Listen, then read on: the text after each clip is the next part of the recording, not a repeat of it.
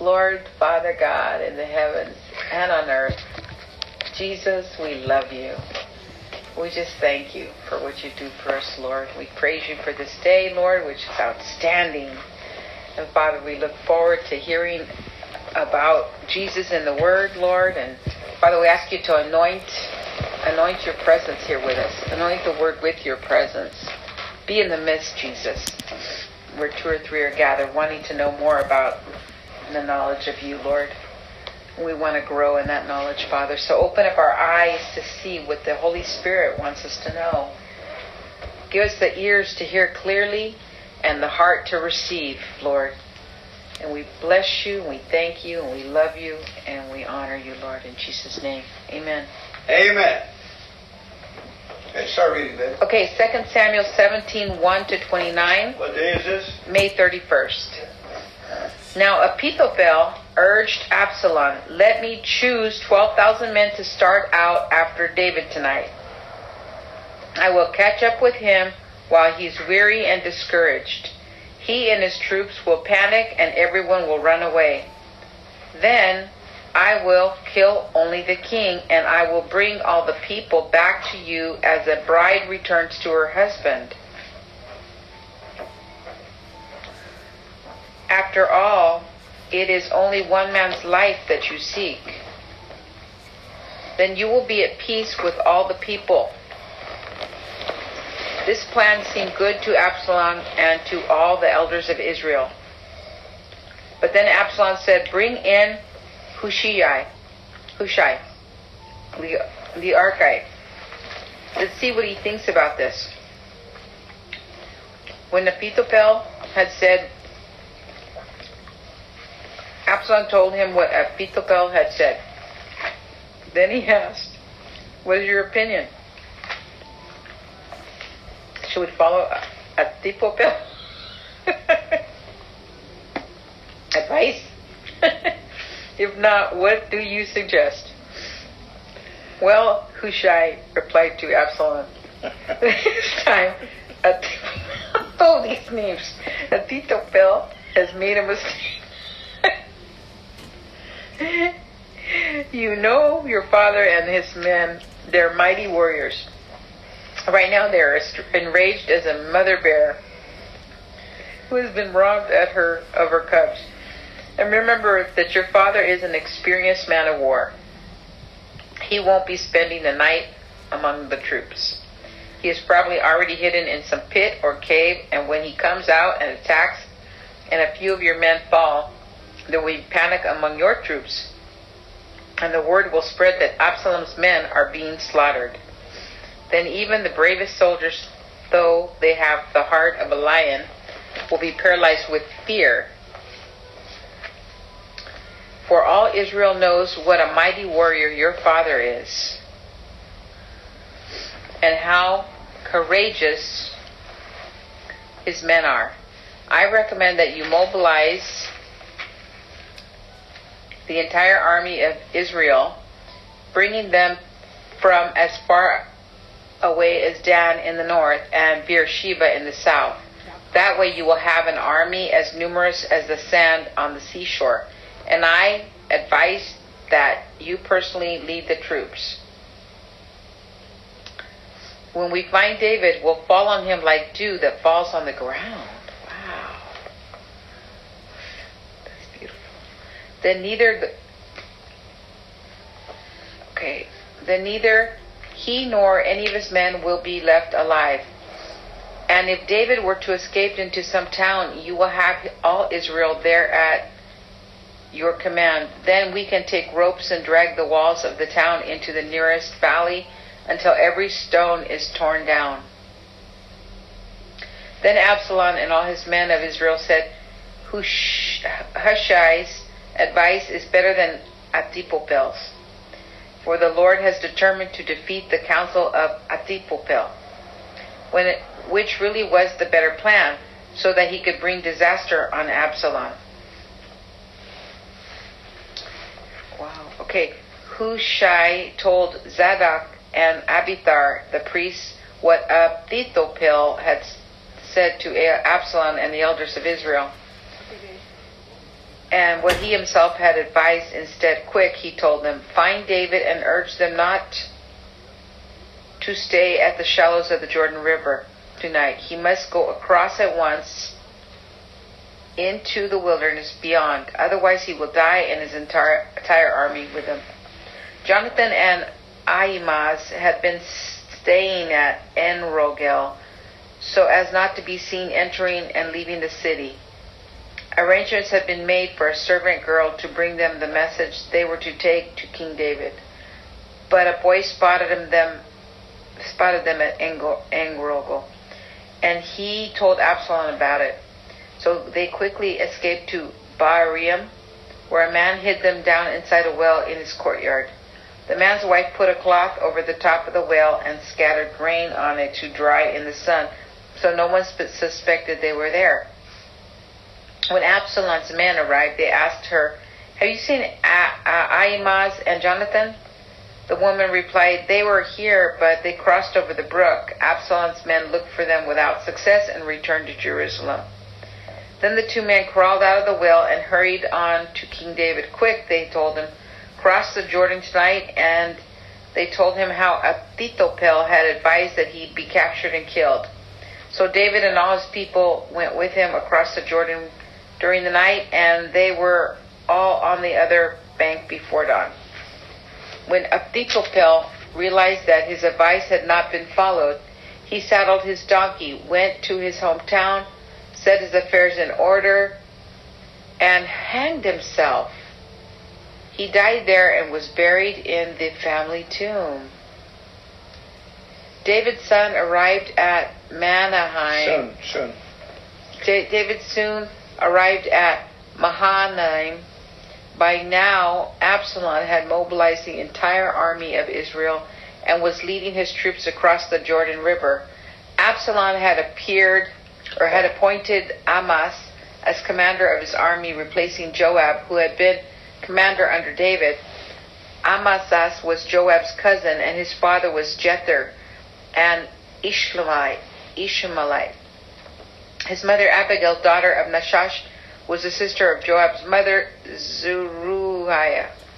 Absalom and the Israelite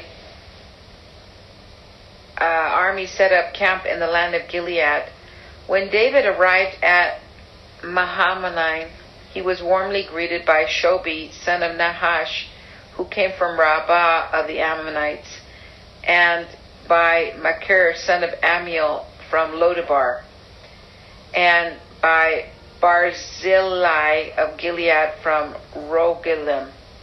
They brought sleeping mats, cooking pots, serving bowls, wheat and barley, flour and roasted grain, beans, lentils, honey, butter, sheep, goats, and cheese for David and those who were with him, for they said, You must all be very hungry and tired and thirsty after your long march through the wilderness. Amen. Wow, what an amazing turn of events, huh? Mm-hmm.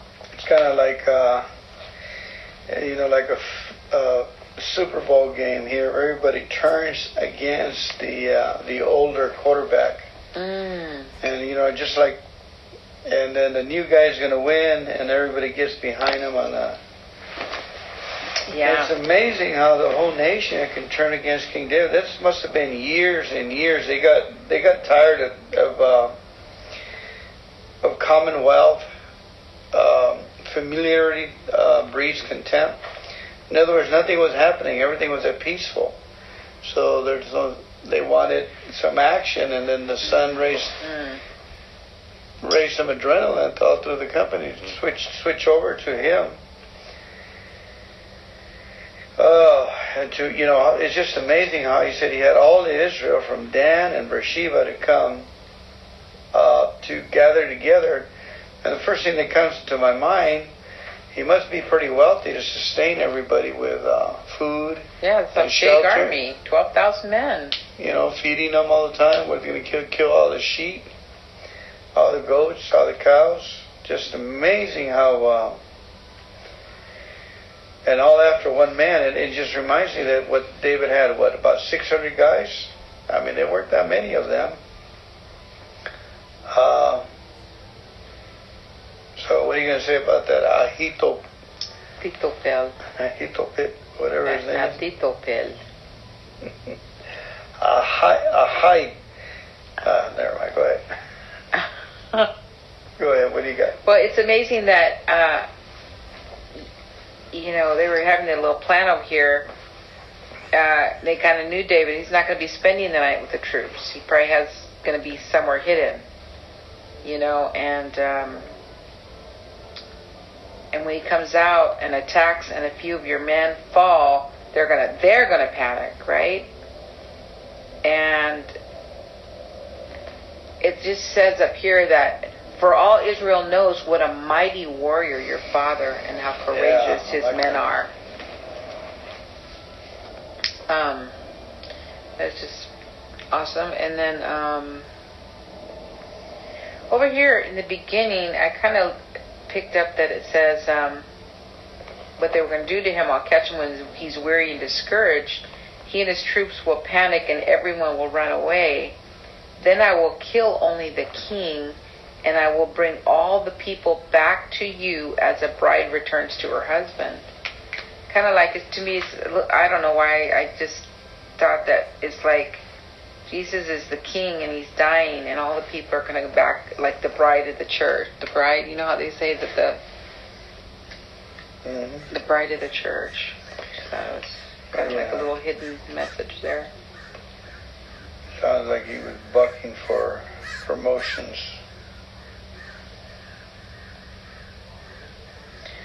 Okay, let's move on. Yeah, it just seems okay. But it's interesting how these other guys, they already heard what happened. A guy from Ammonites came, you know, greeted Shobi, son of Nahash, and they came and risked their lives too by showing kindness to David. But Mark, Markir of Amiel from Lodabar, Uh huh. by Bars and Gilead from Droid. All these guys were prominent people with, with, you know, influence and money. Mm. And they brought all this, you know, sleeping mats, cooking pots. So that was pretty good to. Uh, you see, these were the older, wiser guys. They knew that God was, you know, they can see the hand of God in King David. And what happened to the prophecy? Remember, Saul used to know the prophecy that David was going to run the nations and everything. There was no prophecy that Absalom was going to run the nation or be anointed as king. Who anointed him as king? So it's really interesting in the of events how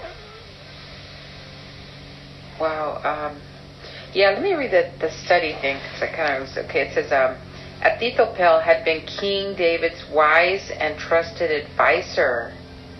Um, 2 Samuel 16:23. Later, his betrayal was instrumental in stirring up a bigger revolt. 2 Samuel 15:12. Now he was he proposed a strategy that would uh, solidify Absalom's rule. I just thought it was interesting. He got he was he betrayed David, right? And he hung himself, kind of like Judas did, right? And so when Absalom followed uh, Ha- I mean Judah Judas, what did I say? Judas? said Jesus. No, Judas. Judah. Judas. When Absalom followed Hushai's advice, instead Ahithophel foresaw the consequences. Okay, David would have time to recover and strategize under those conditions. Ahithophel knew David would defeat them. Once that happens, Ahithophel knew he would die a traitor's death. So, in his calculated way, Ahithophel went home organized his affairs, and hanged himself. 2 Samuel 17:23. The old proverb was true for Ahithophel. There is a path before each person that seems right, but it ends in death. Wow. Ahithophel made decisions for the sake of power. He allied with whomever he thought would rule. Hmm. So he was power hungry. He was guided by self-interest without thought to sacrificing for a greater good. He was saw opportunity with Absalom and took it, but God was with David, his anointed king of Israel. Often our own values aren't much different from Ahithophel's, but we must search out God's plans and priorities and let them guide our decisions like Ahithophel. If we seek our own way, it will lead to death. Amen. Okay, I'm going to read John 19, 23, and 42. Okay. When the soldiers had crucified Jesus, they divided his clothes among the four of them. They also took his robe, but it was seamless, woven in one piece from top to bottom. So they say, rather than tearing it apart, let's throw dice for it. This fulfills the scripture that says, they divided my garments among themselves and threw dice for my clothing. So that is what they did. Standing near the cross were Jesus' mother and his mother's sister, Mary, the wife of Cleopas, and Mary Magdalene. When Jesus saw his mother standing there beside the disciple he loved, he said to her, Dear woman, here is your son. And he said to his disciple, Here is your mother. And from then on, the disciple took her mother, took her into his home. Jesus knew that his mission was now finished, and to fulfill Scripture, he said, I am thirsty. A jar of sour wine was sitting there, so they soaked a sponge in it and put a hyssop branch and held it up to his lips. When Jesus had tasted it, he said, It is finished. and he bowed his head and released his spirit. It was the day of preparation, and the Jewish leaders didn't want the bodies hanging there the next day which was the Sabbath, and a very special Sabbath because it was a Passover. So they asked Pilate to hasten their death by ordering that their legs be broken. Then their bodies could be taken down. So the soldiers came and broke the legs of the two men crucified with Jesus. But when they came to Jesus, they saw that he was already dead.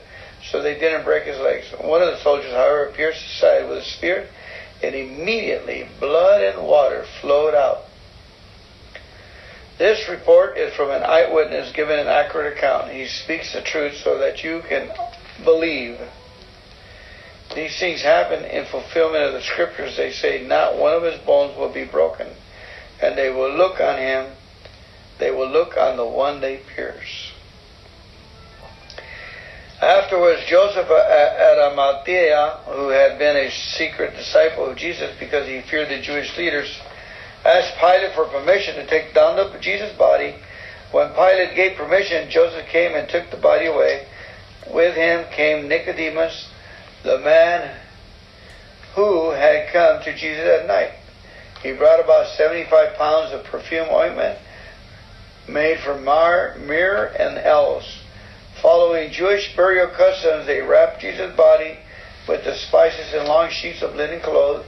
They placed the the place of crucifixion was near a garden where there was a new tomb, never used before. And so, because it was the day of preparation for the Jewish Passover, and since the tomb was close at hand, they laid Jesus there. Amen. Hmm.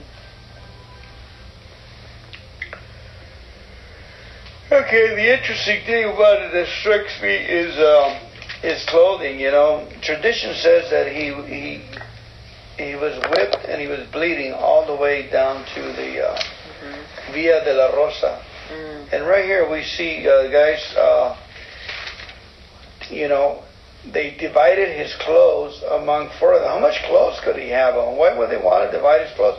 Unless the word got out that he was deity, he was the Son of God, he was mm-hmm. the most famous guy that they were crucifying. Mm. And then the seamless woven robe you figure it sounds to me like he went fully clothed to be hung and then he took his clothes off there or else somebody would have had to carry his clothes for him all the way to the tomb unless they they divided his clothes before they took him over there you know what i mean mm. in other words when they whipped him oh, they had to take all his clothes off mm. when they scourged him he was bleeding mm. why would they want a bleeding robe full of blood clothes full of blood you know, so it's. Uh, yeah, they said divided his clothes, plural. Among my, the four of them. Uh huh. So it had to be that he was. Uh, he was highly sought after, and, and thousands of people were probably out there. And then again, when Jesus tells his disciples, hey, just one word, he said, Dear woman, here's your son.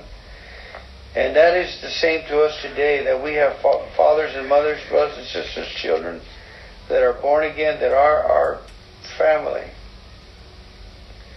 Okay, what do you got? Um, everything was pretty pretty much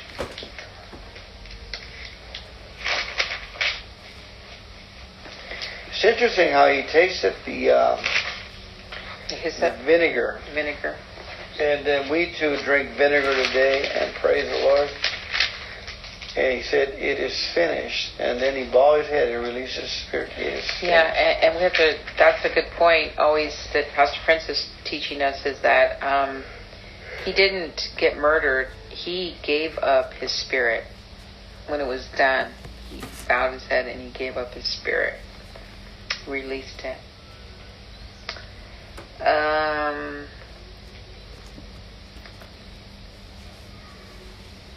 That's interesting. I just kind of when it said one of the soldiers, however, pierced his side with a spear, and immediately blood and water flowed out. Blood and water. Amen. And then I like the part here says that this report is from an eyewitness giving an accurate account. He speaks the truth so that you can all you can believe. There's the is. We believe when we read it and hear Mm-hmm. it. It just you know, we have the God has given us the power to believe and believe right. This is believing correctly, Yeah. believing in the truth. It, it's like it's just the book of John is like the Father gets revealed, but I'm telling you all these things so that you will believe in eternal life, so that you will believe in Jesus, so that you believe. It just mentions the word believe so much. Amen. Believe that, you know. And believe. Just I- believe. Afterwards, Joseph Arimathea, and the, now these guys they had to be at least sixty years old. I believe that they were when they came to get Jesus' body, because you know that the originally the other the Pharisees had gone to him and they wanted the legs broken, and they wanted the guys out of there, you know, out of the cross. And Joseph and Nicodemus jumped on the thing, and they went and they got permission earlier and the other guys had already asked permission to take their bodies down. Remember? Mm-hmm. They wanted them. They didn't want them to be over there for the Sabbath. Uh, and then 75 pounds is a lot of weight for these guys to be carrying around. And it doesn't seem like they anointed the skin itself. It looks like they put the ointment on the uh, cloth, on the outside of the cloth, and then they wrapped them with that cloth. Mm. You see, it doesn't seem like they put Yeah. it right straight on the Right. skin or cleaned Uh-uh. them up. Uh-uh, So right. this process must have took a while, you know. Mm. And uh, anyway, that's all I got to say about that. Mm. Yeah. It's interesting they said that the tomb was near a garden Uh huh. I got that too. where there was a new tomb never used, so it was convenient for them to hurry up because the Passover was close at hand. Mm. I kind of just picked up the word the garden because you know they were the first Adam was in the garden, and now Oh, yeah. the death is happening near a garden. Come around. Garden of Gethsemane, I guess, right? Or- Yeah, came around full circle. Yeah. where he's going to be going to start all over again. Mm-hmm. Paradise, creation, hallelujah. Mm-hmm. Lord, we thank you. We ask you, light, for light from your word. We ask God for the light from his word to guide our steps and give us understanding. Amen. Psalm 119, 129 to 152. You, the Lord's laws, are wonderful. No wonder I obey them. Your Your laws are wonderful. No wonder I obey them. you, the Lord. Well, um, the teachings of your words give light so even the simple can understand. I pan with expectation, longing on your commands. Come and show me your mercy as you do for all who love your name. Guide my steps by your word so I will not be overcome by evil. Beautiful. Ransom me from the oppression of evil people that I can obey your commandments. Look upon me with love. Teach me your decrees. Rivers of tears gush down my eyes because people disobey your instructions. O Lord, you are righteous and your regulations are fair. Your laws are perfect and completely trustworthy. I am overwhelmed with indignation, for my enemies have disregarded your words. Your promises have been thoroughly tested. That is why I love them so much. I am insignificant and despised, but I don't forget your commandments. Your justice is eternal, and your instructions are perfectly true. As pressure and stress bear down on me, I find joy in your commands. Your laws are always right. Help me to understand them so I may live. I pray that with all my heart, answer me, Lord. I will obey your decrees. I cry out to you. Rescue me that I may obey your laws. I arise early before the sun is up. I cry for help and put my hope in your word. Words. I take a, I stay awake through the night thinking about your promise. In your faithful love, O Lord, hear my cry.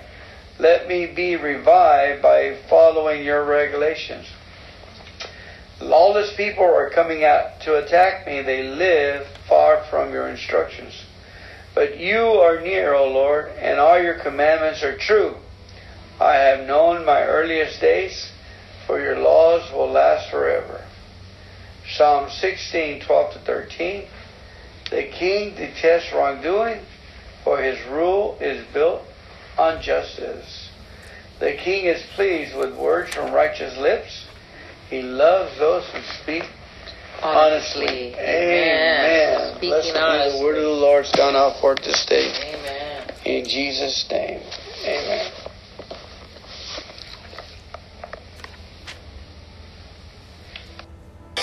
Welcome, everyone. Thank you for showing up today. Father God, we thank you. Lord, we thank you for the reading of your word. Thank you, thank you, thank you. Gracias, gracias, gracias. Lord, thank you for helping us grow along with you with your word, putting your will. Let your will be done, Lord. Thy will be done, not ours, Lord. Thou is a better will than ours. It's a conservative will, long range will. And we thank you, Father God, for being our guide here and always, Lord. So we thank you for today, for we're reading 2 Samuel 18, verses 1 through 1910. 18.1 through 1910. David now mustered the men who were with him and appointed generals and captains to lead them. He sent the troops out in three groups, placing one group under Joab, another Joab's brother, Abishai, son of Zeruiah, and one under Ittai, the man from Gath. The king told his troops, I am going out with you, but his men objected strongly. You must not go, they urged. If we have to turn and run, and even if half of us die, it will make no difference to Absalom's troops. They will be looking only for you. You are worth ten thousand of us, and it's better that you stay here in the town and send help if we need it. If you think that's the best plan, I'll do it. The king answered, so he stood alongside the gate of the town as the, all the troops marched out in groups of hundreds and of thousands. And the king gave this command to Joab, Abish, and For my sake, deal gently with young Absalom. And all the troops heard the king give this order to his commanders. So the battle began in the forest of Ephraim, and the Israelite troops were beaten back by David's men. There was a great slaughter that day, and twenty thousand men laid down their lives.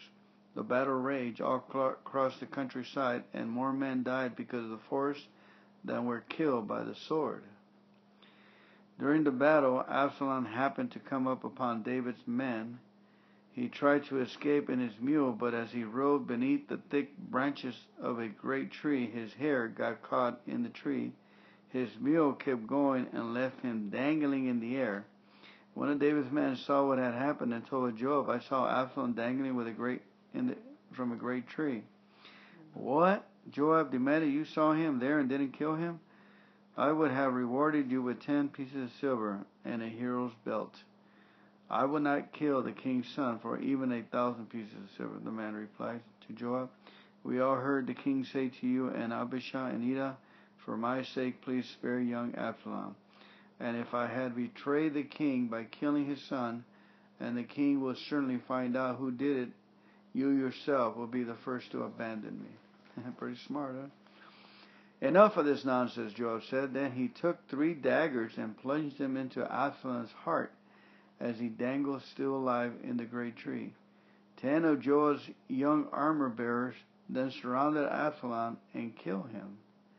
Then Joab blew the ram's horn, and his men returned from chasing the army of Israel.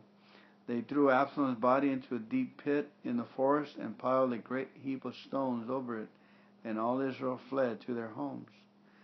And during his lifetime, Absalom had built a monument to himself in the King's Valley, for he said, I have no son to carry on my name. He named the mountain after himself, and it is known as Absalom's mountain to this day, monument. Then Zadok, son of Ahimaaz, said, Let me run to the king with good news that the Lord has rescued him from his enemies. No, Joash told him, it wouldn't be good news to the king that his son is dead. You can be my messenger another time, but not today. Then Joab said to a man from Ethiopia, Go tell the king what you have seen. The man bowed and ran off. But Ahimaaz continued to plead with Joab, Whatever happens, please let me go too. Why should you go, my son? Joab replied. There will be no reward for your news. Yes, but let me go anyway, he begged. Joab finally said, All right, go ahead. So Ahimaaz took the less demanding route by way of the plain and ran to Mahanaim ahead of the Ethiopian. While David was sitting between the inner and outer gates of the town, the watchman climbed to the roof of the gateway by the wall. As he looked, he saw a lone man running towards him. He shouted the news down to David, and the king replied, Is he alone? He has news. And the messenger came closer. The watchman saw another man running towards them, and he shouted, Here comes another one. The king replied, He also will have news. The first man runs like Ahimaaz, son of Zadok, the watchman said. He is a good man and comes with good news, the king replied. Then Ahimaaz cried out to the king, Everything is all right. He bowed before the king with his face to the ground and said, Praise the Lord your God, who has handed over the rebels who dared to stand against my lord the king. What about young Absalom? the king demanded. Is he all right? Ahimaaz replied, When Joab told me to come, there was a lot of commotion, but I didn't know what was happening. Wait here, the king told him, so Ahimaaz stepped aside. Then the man from Ethiopia arrived, said, I have good news for my lord, the king. Today the Lord has rescued you from all those who rebel against you. What about young Absalom? the king demanded. Is he all right? And the Ethiopian replied, May all of your enemies, my lord the king, bow both now and in the future shall share the fate of that young man. The king was overcome with emotion. He went up to the room over the gateway and burst into tears. And as he went, he cried, Oh, my son Absalom, my son, my son Absalom, if only I had died instead of you. Oh, Absalom, my son, my son. Word soon reached Joab that the king was weeping and mourning for Absalom. As all the people heard of the king's deep grief for his son, the joy of the day's victory was turned into deep sadness. They crept back into the town that day as though they were ashamed and had deserted in battle. The king covered his face with his hands and kept on crying, O my son, Absalom, Absalom, my son, my son. Then Joab went to the king's room and said to him, We save your life today and the lives of your sons and daughters, and your wives and concubines. You act like this, making us feel ashamed of ourselves you seem to love those who hate you and hate those who love you. You have made it clear today that your commanders and troops mean nothing to you. It seems that if Absalom had lived and all of us had died, you would be pleased. Now go out there and congratulate your troops, for I swear by the Lord that if you don't go out, not a single one of them will remain here tonight. Then you will be worse off than ever before. So the king went out and took his seat to the town gate, and as the news spread throughout the town that he was there, everyone went to him. Meanwhile, the Israelites who had supported Absalom fled to their homes, and throughout all the tribes of Israel, there was so much discussion and argument going on. The people were saying, The king rescued us from our enemies and saved us from the Philistines, but Absalom chased him out of the country. Now Absalom whom we anointed to rule over us, is dead, why not ask King David to come back and be our king again? Amen. Uh, let me read the study. Uh, why was David so upset over the death of his rebel son? First, David realized that he and his part, in part, was responsible for Absalom's death. Nathan the prophet had said that David's own son would rebel against him because David had killed Uriah. Second, David was angry at Joab and his officers for killing Absalom against his wishes. There are times when our duty requires us to do something that is emotionally difficult for us to do. We can follow David's example by going ahead and doing what is right.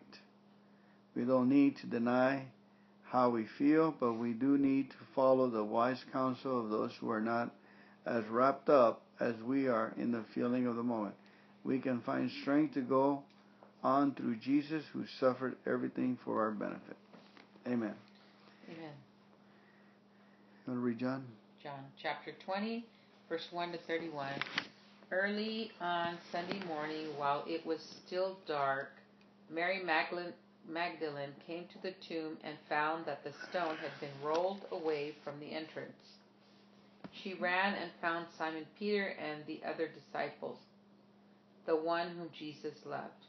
She said, They have taken the Lord's body out of the tomb, and we don't know where they have put him. Peter and the other disciples started out for the tomb. They were both running, but the other disciple outran Peter and reached the tomb first. He stopped and looked. Stooped. He stooped and looked in and saw the linen wrappings lying there, but he didn't go in. Then Simon Peter arrived and went inside. He also noticed the linen wrapping lying there. While the cloth that had covered Jesus' head was folded up and lying apart from the other wrappings. The disciple who had reached the tomb first also went in. Um, he went in and he saw and believed. For until then, they still hadn't understood the scriptures that said Jesus must rise from the dead, but they went home. Mary was standing outside the tomb crying, and as she wept, she stooped and looked in. She saw two white robed angels, one sitting at the head and the other at the foot of the place where the body of Jesus had been lying. Dear woman, why are you crying? The angels asked her. Because they have taken away my Lord, she replied, and I don't know where they have put him. She turned to leave and saw someone standing there. It was Jesus, but she didn't recognize him. Dear woman, why are you crying? Jesus asked her. Who are you looking for? She thought he was the gardener. Sir, she said, if you have taken him away, tell me where you put him, and I will go and get him. Mary, Jesus said. She turned to him and cried out, Rabboni, which is Hebrew for teacher. Don't cling to me, Jesus said, For I haven't yet ascended to the Father. But go find my brothers and tell them I'm ascending to the Father and your Father, to my God and your God. Mary Magdalene found the disciples and told them, I have seen the Lord. Then she gave them this message. That Sunday evening, the disciples were meeting behind locked doors because they were afraid of the Jewish leaders.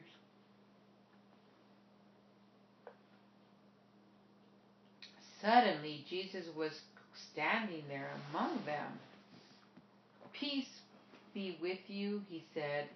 As he spoke, he showed them the wounds in his hands and his side. They were filled with joy when they saw the Lord. Again he said, Peace be with you. As the Father has sent me, so I am sending you.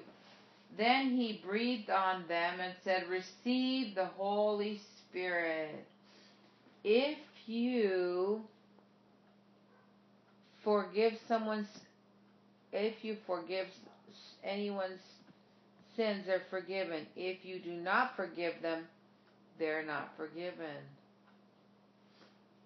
One of the twelve disciples, Thomas, nicknamed the twin, was not the others was not with the others when Jesus came.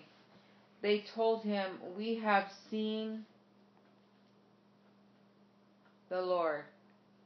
But he replied, I won't believe it unless I see the nail wounds in his hands and put my fingers into them and place my hand onto into the wound in the side.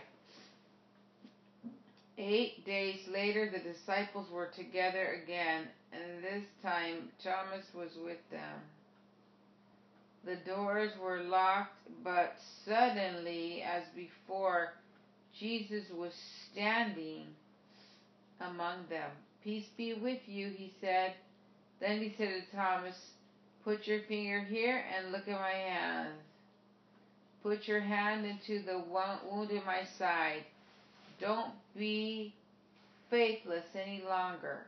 Believe. Amen. My Lord, my Lord, and my God. Thomas exclaimed. Then Jesus told them, You believe because you have seen me. Blessed are those who believe without seeing me. The disciples saw Jesus do many other miraculous signs in addition to the ones recorded in this book, but there are those are written that you may continue to believe that Jesus is the Messiah, the Son of God, and that by believing in him you will have life by the power of his name. Amen.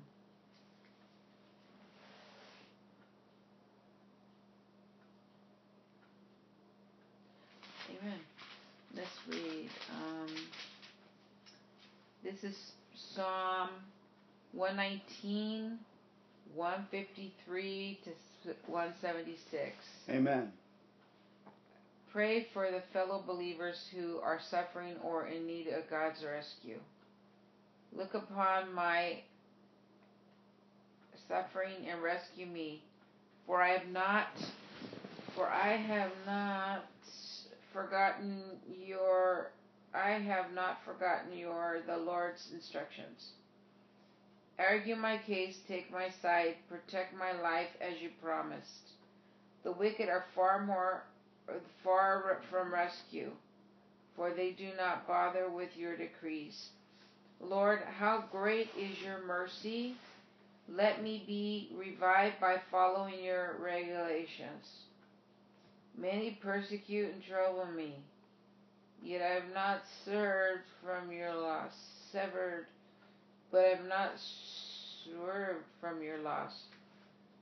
Seeing these traitors makes me sick at heart, because they care nothing for your word. See how I love your commandments, Lord. Give back my life because of your unfailing love. Unfailing love. Uh, the very essence of your words is truth. All of your regulations will stand forever. Forever. Powerful people harass me without cause, but my heart trembles only at your word. I rejoice in your word, like one who discovers a great treasure. I hate and abhor all falsehood, but I love your instructions. I will praise you seven times a day because of your regulations are just, because all your regulations are just. Those who love your instructions have great peace and do not stumble. I long for your rescue, Lord. so I have obeyed your command. I have obeyed your. I have obeyed your commandments and have and lost because you know everything I do. O Lord, listen to my cry. Give me the discerning mind you promised. Listen to my prayer. Rescue me as you promised. Let praise flow from my lips, for you have taught me your decrees. Let my tongue sing about your word, for all your commands are right. Give me a helping hand, for I have chosen to follow your commandments. O oh Lord, I have longed for your rescue and your instructions are my delight. Let me live so I can praise you. And may your regulations help me. I have wandered away like a lost sheep. Come and find me. And I have not forgotten your commands. Proverbs chapter 16, 14 to 15.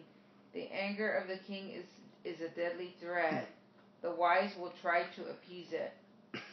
When the king see, smiles, there is life, but favor refreshes like a spring rain. Amen. Thank you for coming to today's podcast. March 31st, reading of the Bible 365 days. Thank you for tracking with me. Uh, it's a beautiful reading, the Word of God. Listen to it 30, 40 minutes a day, and we get our daily input. Let's go ahead and pray. Heavenly Father, our Father in heaven, holy is your name. Let your kingdom come. Let your will be done on earth as it is in heaven. Give us this day our daily bread and forgive us of our trespasses as we forgive those who trespass against us. And lead us not into temptation, but deliver us from evil. For thine is the kingdom and the power and the glory forever and ever. Amen. 2 Samuel 17, May 31st. Now Ahithophel urged Absalom, Let me choose 12,000 men to start out after David tonight.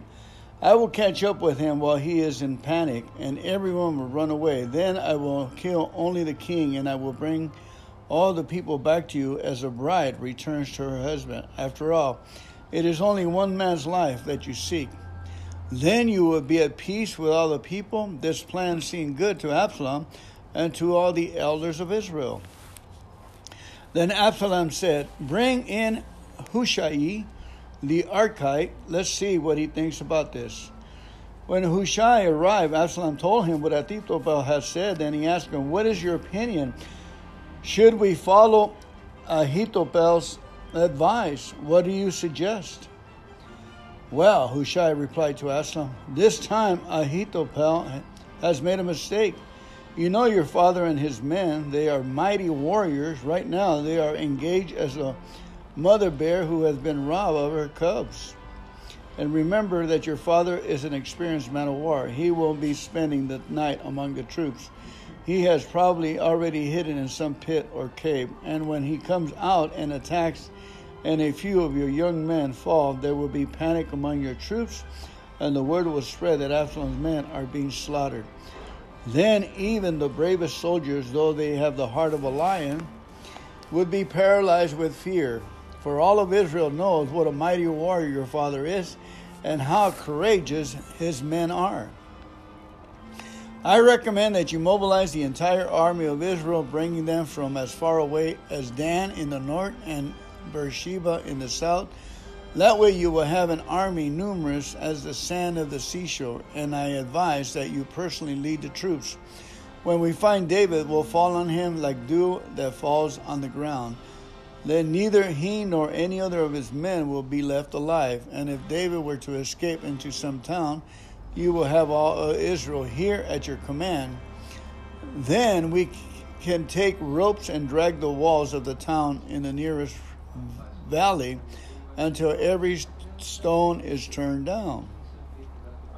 Then Absalom's and all the men of Israel said, Hushai's advice is better than Ahithophel, for the Lord has determined to defeat the counsel of Ahithophel, which really was the better plan, so that he could bring disaster on Absalom. Hushai told Zadok and Abiathar, the priests, that Ahithophel had said to Absalom and the elders of Israel, and what he himself had advised instead. Quick, he told them, find David and urge him not to stay in the shallows of the Jordan River tonight. He must go across at once into the wilderness beyond, otherwise he will die and his entire army, army with him. Jonathan and Ahimaaz had been staying at En Rogel so as not to be seen entering the, and leaving the city. Arrangements had been made for a servant girl to bring them the message they were to take to King David. But a boy spotted them at En Rogel and he told Absalom about it. So they quickly escaped to Bahurim, where a man hid them down inside a well in his courtyard. The man's wife put a cloth over the top of the well and scattered grain on it to dry the sun, to dry in the sun, so no one suspected they were there. When Absalom arrived, they asked her, Have you seen Ahimaaz and Jonathan? The woman replied, They were here, but they crossed over the brook. Absalom's men looked for them without success and returned to Jerusalem. Then the two men crawled out of the well and hurried on to King David. Quickly, they told him, cross the Jordan River tonight. And they told him how Ahithophel had advised that he be captured and killed. So David and all the people with him went across the Jordan River during the night, and they were all on the other bank before dawn. When Ahithophel realized that his advice had not been followed, he saddled his donkey went to his hometown, set his affairs in order, and hung himself. He died there and was buried in the family tomb. David soon arrived at Mahanaim. By now, Absalom had mobilized the entire army of Israel and was leading his troops across the Jordan River. Absalom had appointed Amasa as commander and his army, replacing Joab, who had been commander under David. Amasa was Joab's cousin. His father was Jether, Jether, an Ishmaelite. His mother, Abigail, daughter of Nahash, was the sister of Joab's mother, Zeruiah. Absalom and the Israelite army set up camp in the land of, of Gilead. When David arrived at Mahanaim, he was warmly greeted by Shobi, son of Nahash, who came from Rabbah of the Ammonites, and by Machir, son of Amiel from Lo-debar, and by Barzillai of Gilead from Rogelim. They brought sleeping mats, cooking pots, serving bowls, wheat and barley, flour and roasted grain, beans, lentils, honey, butter, sheep, goats, and cheese for David and those who were with him. For they said, you must be very hungry, hungry, and tired and thirsty after your long march through the wilderness. Amen. Now, Ahithophel had been King David, wise and trusted advisor. Later, his betrayal was instrumental in stirring up a bigger revolt. Samuel 15:12. Now he proposed a strategy that would solidify Absalom's rule. When Absalom followed Hushai's advice instead, Ahithophel foresaw the consequences. Upon our own values aren't much different from Ahithophel, but we must search for out God's plans and priorities and let them guide our decision like Ahithophel. If we seek our own way, it will lead to death. You know, like my decision to to stop all activity and read today's Bible, which really it doesn't take much time at, at all. You to settle down and make a decision to read today's portion is a delight. I hope my voice holds off and Anna Anna's not here with us today. She's actually in the next room. Listening to a sermon she didn't want to break away from. That's good, huh? Amen. Another thing about it strikes me strange is that when the the guys, one of the prophets said, "Let's bring people from the northern part, from all over the place, and come down on David like dew and kill kill them all." Now, just it's not the prophet, but it's the people that buggle. Uh, kind of uh, interesting that they turn on their king so easily. I mean, to turn on your king and go with the king's son may have some merit on it, but as you can see, people, I guess they get contempt. Uh, similarity is is the breed of contempt, something like that. In other words, like for instance, the sun, it gives us so much good things the water, the air, the ground, and um, we take it for granted. We take our king for granted. Oh, how about a new king? Anyway, I, I don't I don't know what to say, but other than, boy, they sure turn on him quick. So that's that's why always the marketing people always come out with new things, keep excitement on the people's front, always doing something exciting. Amen. So let's go ahead and move over to John chapter 19, verses 23 to 42. When the soldiers had crucified Jesus, they divided his clothes among the four of them. They also took his robe, but it was seamless, woven in one piece from top to bottom. So they said, Rather than tearing it apart, let's throw dice for it. This fulfilled the scripture that says, They divided my garments among themselves. They divided my garments among themselves, and threw dyes for my clothing, so that so that is what they did.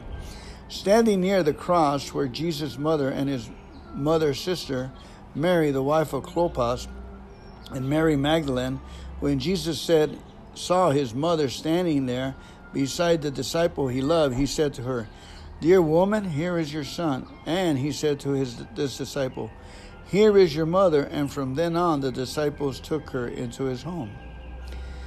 Jesus knew that the what his mission was now finished, and to fulfill Scripture, he said, "I am thirsty." A jar of sour wine was sitting there, so they soaked a sponge in it, put it on a hyssop branch, and held it up to his lips. When Jesus had tasted it, he said, It is finished. Then he bowed his head and released his spirit. It was the day of preparation, and the Jewish leaders didn't want the bodies hanging there and the next day, which was the Sabbath, and a very special Sabbath because it was the Passover. So they asked Pilate to hasten their death by ordering that their legs be broken. Then their bodies could be taken down. So the soldiers came and broke the legs of the two men crucified with Jesus. But when they came to Jesus, they saw that he was already dead, so they didn't break his legs. One of the soldiers, however, pierced his side with a spear, and immediately blood and water flowed out. This report is from an eyewitness giving an accurate account. He speaks the truth, so you also can believe. These things happen in fulfillment of the scriptures that say, not one of his bones will be broken, and they will look at the one they pierce. Afterwards, Jesus of Arimathea, who had been a secret disciple of Jesus because he feared the Jewish leaders, asked Pilate for permission to take down Jesus' body. When Pilate gave permission, Joseph came and took the body away.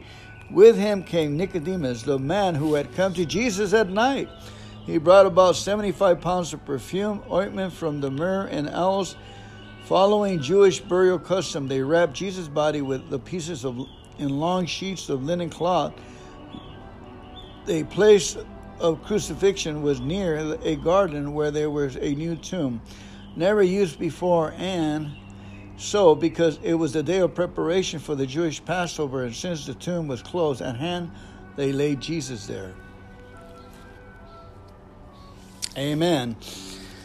And Jesus, amen. Note today's study on John 19, the Bible says, the commentary says, Jesus had been flogged and crucified. His physical suffering was unimaginable. More than that, the world's sin was crushing him, and God had abandoned him. Jesus was spiritually empty, but despite all this, Jesus was concerned about his family. He instructed John to care for Mary, Jesus' mother. Jesus, physically and spiritually anguished, was for a purpose, though. Jesus' blood and spirit would give birth to a new family. To God's children, to the church, Jesus would be the firstborn among many brothers and sisters. And I might add, the water for the baptism. The disciples were no longer slaves nor friends, they were brothers. Jesus had established a new family. Our families are precious gifts from God, and we should look after their needs in all circumstances. We should care for those who are our family by blood and for those who are our family by the Spirit. In doing so, we honor the work of Jesus' death. He brought us together, people who were separated and alone. He brought us into God's family and united us by His Spirit. Since we are living by the Spirit, let us follow the Spirit's leading by caring for our families with the fruit of the Spirit. Galatians 5:25.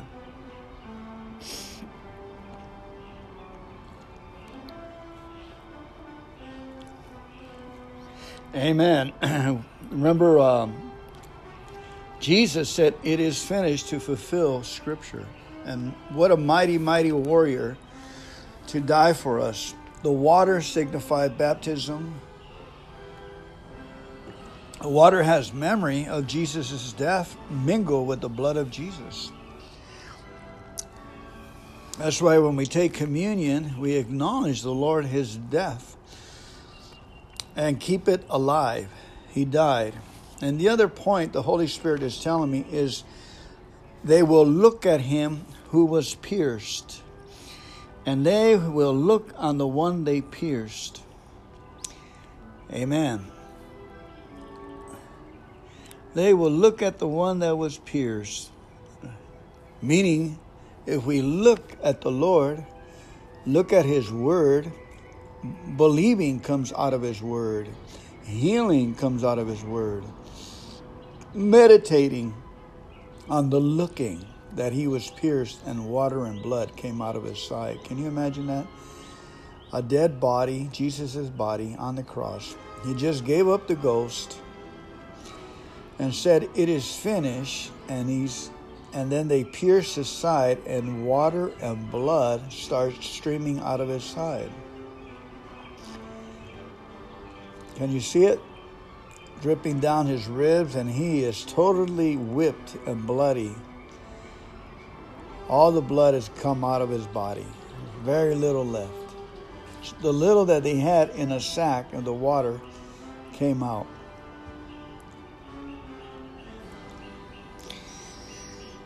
Amen. Feel it?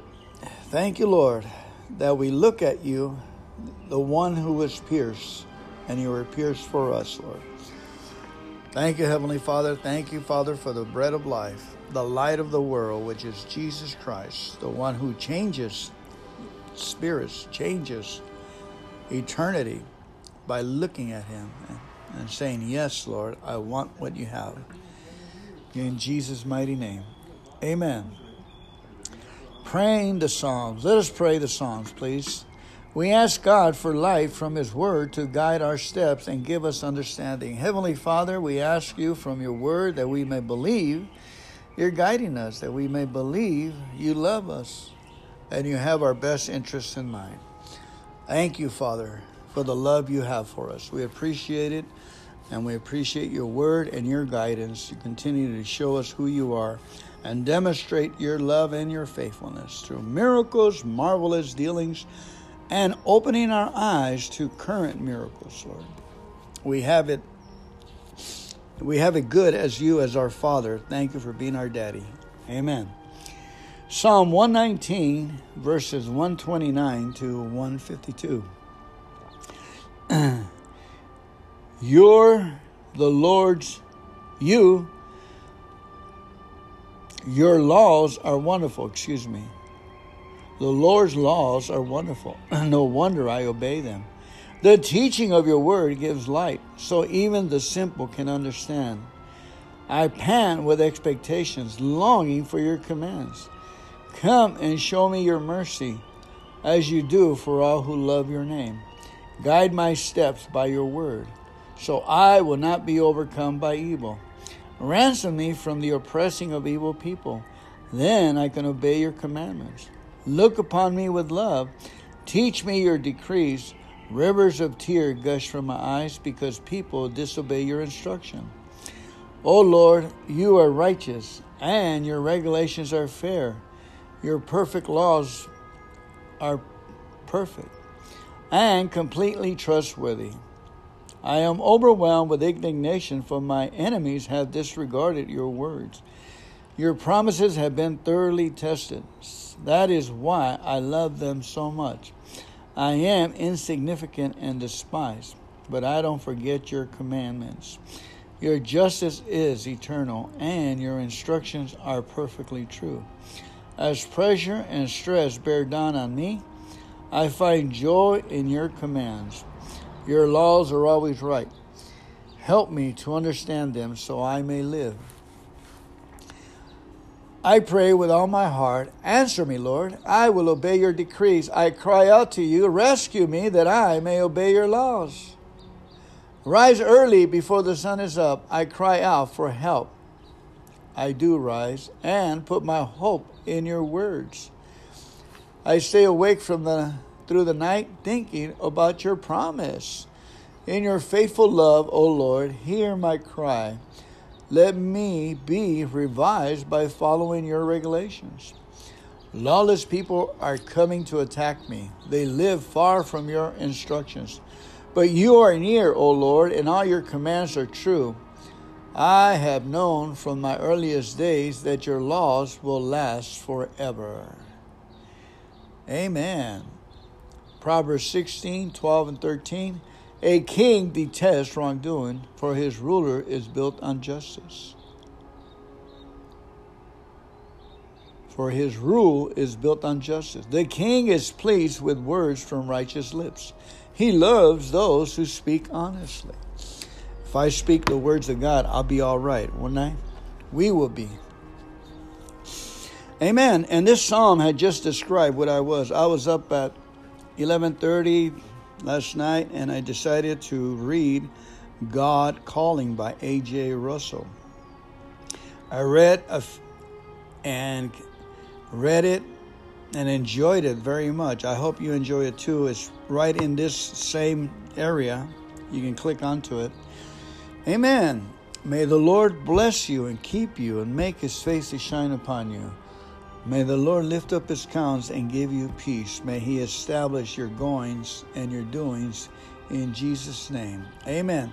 Remember, the Lord knows what you're going through. Stop and surrender. In other words, accept the problem and thank God for the problem, that He is God and He is mighty. Put your feet on the grass, have a cup of tea, have the sun in your face, and tune in to the earth's rhythm to the urge um, to the urge music. Hey, the earth is singing. Listen, listen with your whole heart. I love you. God bless you.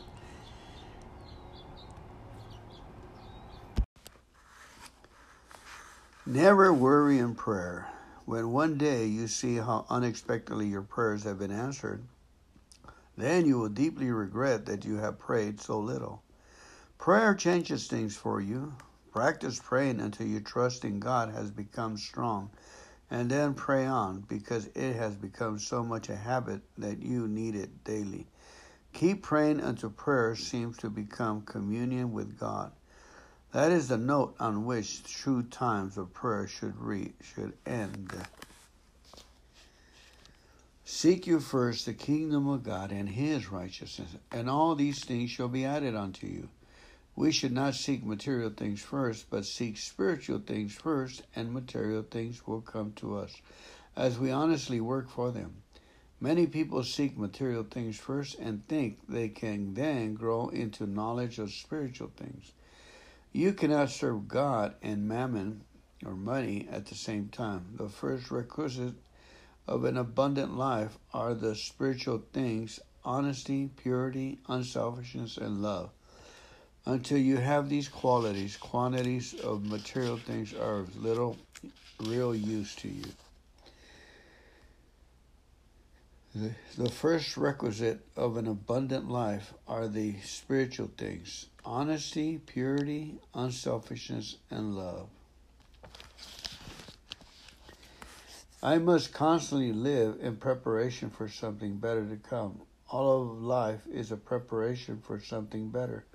I must anticipate the morning to come. I must feel at the night of sorrow that understanding joy that tells of confident expectation of better things to come. Sorrow may endure for a night, but joy cometh in the morning. Know that that God has something better in store for you, as long as you are making yourself ready for it. All your existence in this world is a training for a better life to come. Look by faith into the place beyond space or time where God dwells and whence you came and to which you shall eventually return. Look unto him and be saved. To look beyond material things is within the power of everyone's imagination. Fate, look, save you from despair. Fate's look, save you from worry and care. Fate's look brings a peace beyond all understanding. Fate's look brings you all the strength you need. Fate's look gives you a new and vital power and a wonderful peace and serenity. He brought me up out of a horrible pit, out of the miry clay, and set my feet upon a rock and established my goings. The first part, He brought me up out of a horrible pit, means that by turning to God and putting my problems in His hands, I am able to overcome my sins and temptations. He set me up my feet upon a rock means that when I trust God in all things, I have true security. He established my goings means that I uh, honestly try to live the way God wants me to live. I will have God's guidance in my daily living. Without God, no real victory is ever won. All the military victories of great conquerors have passed into history. The world might be better off without military conquerors. The real victories are won in the spiritual realm. He that conquered himself is greater than he who conquers a city. The real victories are victories over sin and temptation, leading to a victor- victorious and abundant life. Therefore, keep a brave and trusting heart Face all your difficulties in the spirit of conquest. Remember that where God is, there is true victory. Character is developed by the daily disciplines of duties done. Be obedient to the heavenly visions and take the straight way. Do not fall into the error of calling Lord, Lord, and doing not the things that should be done. You need a, a life of prayer and meditation, but you must still do your work in the busy way of life.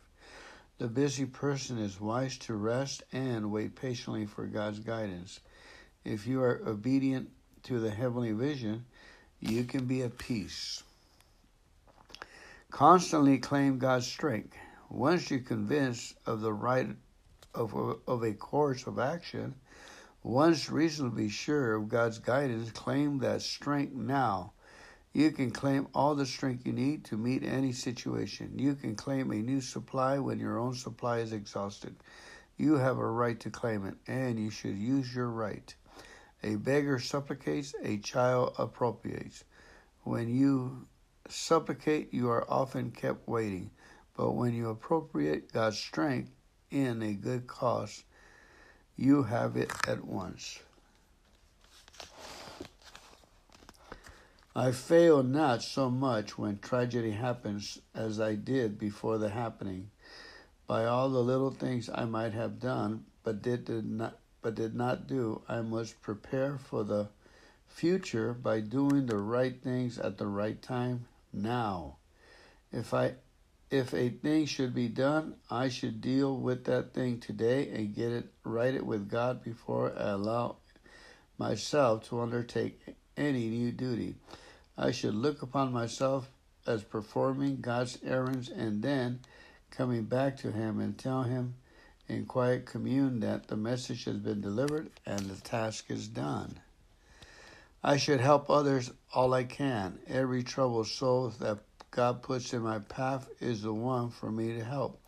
As I sincerely try to help, a supply of strength will flow into me from God.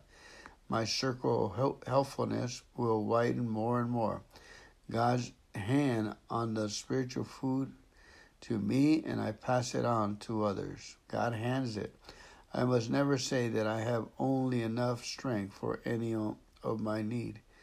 The more I give away, the more I will keep. That which I keep to myself, I will lose in the end. There is no limit to what you can accomplish in helping others. Keep that thought always. Never relinquish any work or give up the thought of any accomplishment because it seems beyond your power. God will help you in all good work. Only give it up if you feel that it is not God's will for you. In helping others, think of the tiny seed under the, dark, hard ground. There is no uncertainty that when it has forced its way up to the surface, sunlight and warmth will greet it. Often a task seems beyond your power, but there is no limit to what you can accomplish with God's help. Discipline of yourself is absolutely necessary before the power of God is given to you. When you see others manifesting the power of God, you probably have not seen the discipline that went before. They made themselves ready. All your life is a preparation for more good to be accomplished when God knows that you are ready for it. So keep disciplining yourself in the spiritual life every day. Learn so much of the spiritual laws that your life cannot again be a failure. Others will see the outward manifestation of the inward discipline in your daily living. Every strong and beautiful flower must have a strong root in the ground. It must send a root down so that it may be rooted and grounded while at the same time, it sends a shoot up to be the flower that shall gladden the world. Both growths, growths are necessary. Without a strong root, it will soon wither. The higher the growth upward, the deeper must be the rooting. My life cannot flower into success and healthfulness unless it is rooted in a strong faith or unless it feels deeply secure in the goodness and purpose of the universe. I should try to practice the presence of God. I can feel that He is with me and near me, protecting and strengthening me always. In spite of every difficulty, every trial, every failure, the presence of God suffices. Just to believe that He is near me brings strength and peace. I should try to live as though God were beside me. I cannot see Him because I w- was not made with the ability to see him, else there will be no room for faith. But I can feel his spirit within me. I will try to help others. I will not I would try not to let a day pass without reaching out an arm of love to someone.